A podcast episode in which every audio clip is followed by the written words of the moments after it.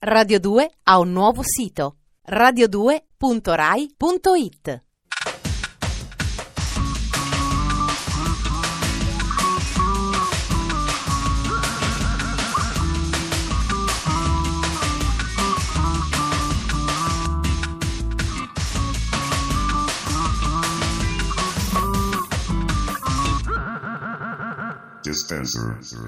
Per qualche strano motivo, alle 20.37 di un giorno infrasettimanale qualunque come questo, non siete a casa a mangiare o svaccati in poltrona a vedere quiz preserali. Forse avete appena smesso. In ogni modo, o per scelta o per disintossicarvi, state ascoltando Dispenser. E questo mi rende abbastanza felice. Rilassatevi, fate un bel respiro, cominciamo. Sommario.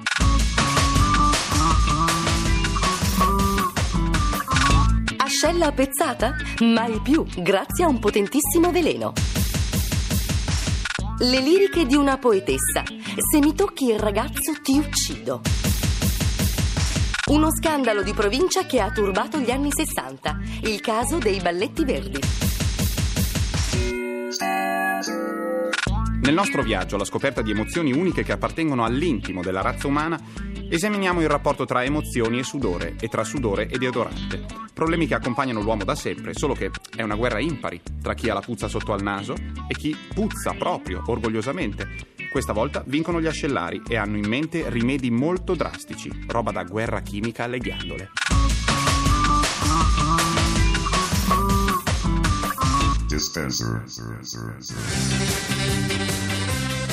Ce lo insegnano molte pubblicità di successo. Se in certi momenti topici, tipo un esame all'università o un incontro galante, le nostre ascelle non sono debitamente deodorate, possiamo andare incontro a spiacevoli inconvenienti che certo non aiutano l'ascesa sociale. Il problema dell'odore corporeo ha impensierito non poco il genere umano nel corso dei millenni. Gli antichi egizi, già nel 3500 a.C., solevano profumare la zona delle ascelle per coprirne l'odore pungente. Furono i primi a capire che i peli sono una concausa importante nell'insorgere del cattivo odore.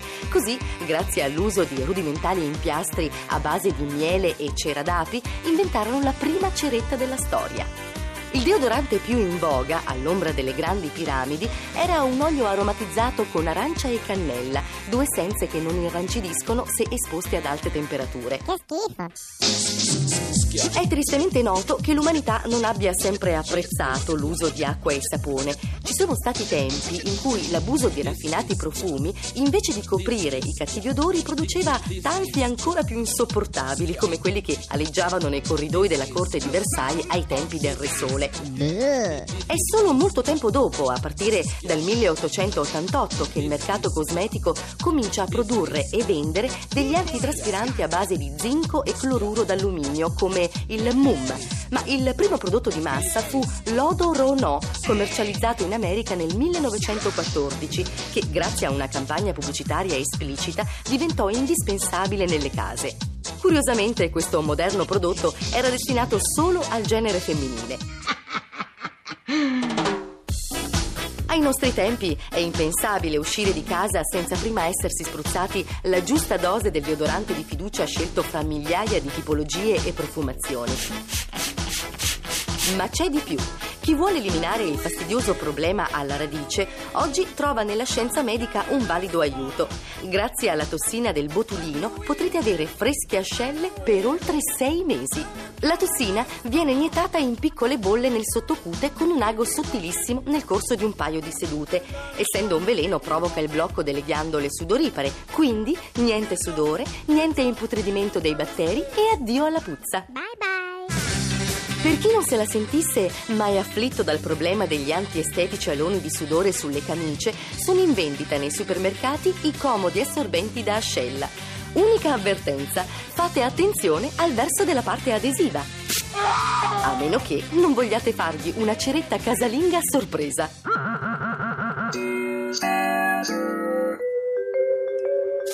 Filadelfia, la città della Costituzione americana, sta diventando, o meglio è diventata, la culla di un nuovo movimento musicale afroamericano che finalmente sta spostando un po' il fulcro della musica erede del soul, verso le proprie origini. Si chiama New Soul, nuovo soul.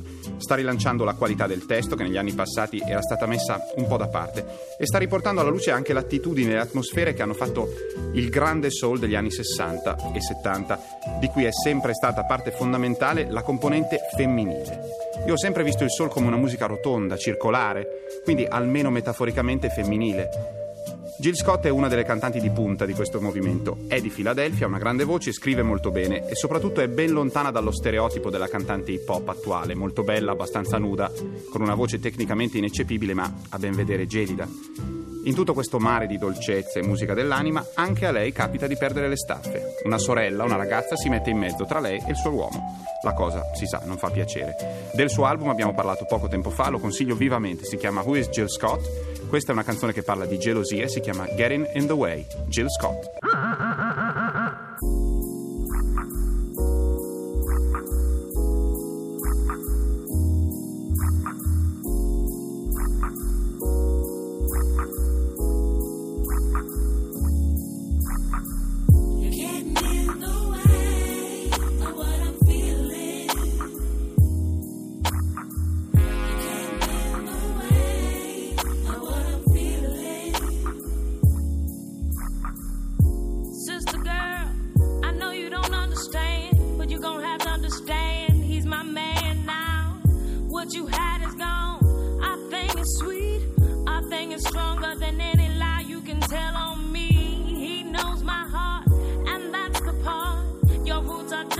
So you might as well give up.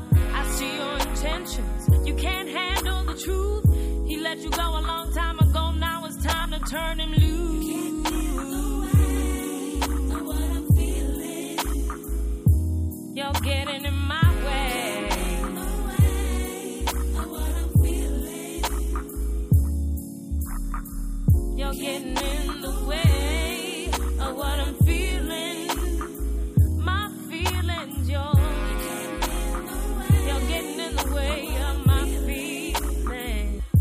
Dispenser. Gli anni 60, prova generale per un mondo davvero spassoso, sono stati capaci di cose che noi non immaginiamo nemmeno. Scandali clamorosi a sfondo sessuale, roba da sussurrare arrossendo, torbide, pruriginose atmosfere di provincia, cittadine opulente e orgogliose che vengono ribaltate da una specie di scoop montatura che sembra un soggetto cinematografico. Nel bene e nel male, forse ha ragione Gianni Minà quando parla dei favolosi anni 60. Dispenser. Furono battezzati balletti verdi e rappresentarono negli anni 60 un tipico caso di scandalo all'italiana. Sesso, tabù e coinvolgimento di personaggi famosi del calibro di Mike Bongiorno, Dario Fo e Franca Rame. I giornali si buttarono a pesce e per mesi non ci si occupò d'altro. Poi il caso si sgonfiò, l'opinione pubblica perse interesse e in breve la faccenda si chiuse. Si ritorna a parlare oggi grazie al libro Balletti Verdi, uno scandalo omosessuale del giornalista Stefano Bolognini, edito dalla Libera Edizioni. Partendo dai giornali dell'epoca e dalle testimonianze dirette raccolte da alcuni protagonisti, Bolognini ripercorre le fasi di una vicenda giudiziaria che è anche un ritratto fedele dell'Italia di allora. Lo scandalo scoppiò a Brescia nel 1960, quando il padre di un adolescente denunciò ai carabinieri la relazione di suo figlio con un uomo adulto. Da lì prese il via un'indagine che portò al coinvolgimento di ben 187 persone e arrivò ad includere anche esponenti della curia bresciana con prevedibile scalpore. Il nome Balletti Verdi fu dato in contrapposizione ai Balletti Rosa, un caso scoperto a Parigi che coinvolgeva ragazze minorenni, mentre il verde era un riferimento al garofano verde di Oscar Wilde. I giornali parlarono immediatamente di grande organizzazione legata alla prostituzione e Brescia venne nominata capitale del vizio.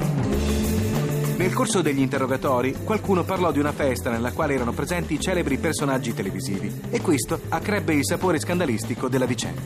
La notizia si rivelò presto infondata, ma la presunta implicazione delle star fece tanta presa sull'opinione pubblica che ancora oggi si ricordano i balletti verdi come di uno scandalo legato a Mike Bongiorno. Bolognini riporta quindi alla luce un caso che fu in gran parte una montatura, nel quale i reati effettivamente contestabili erano rari e che portò a condannare solo 16 degli inquisiti e con pene irrisorie. ma anche una svolta epocale per il nostro paese, che si trovò ad affrontare per la prima volta il tema dell'omosessualità sulle prime pagine dei quotidiani. E quello che rende la lettura interessante è soprattutto il tono degli stralci giornalistici, nei quali l'omosessualità è indicata esclusivamente con espressioni di condanna morale quali vizio turpe e innominabile, triste malattia, stimate perniciose. Segno dei tempi che furono. Il rotocalco informativo culturale di Radio 2, quei 13 minuti noti come dispenser, in cui senza minimo ritegno si espongono le mercanzie più terrificanti accanto a sommi capolavori della cultura contemporanea, stanno per finire qui. L'appuntamento con la recensione postmoderna è domani, 20.37, sempre sulle onde. Questa delle onde mi è sempre piaciuta, mi vengono in mente anche un po' i Beach Boys. Dicevo sulle onde di Radio 2. Arrivederci.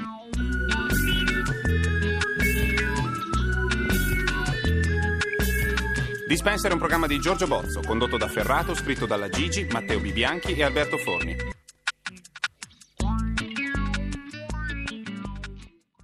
Radio 2 ha un nuovo sito radio2.rai.it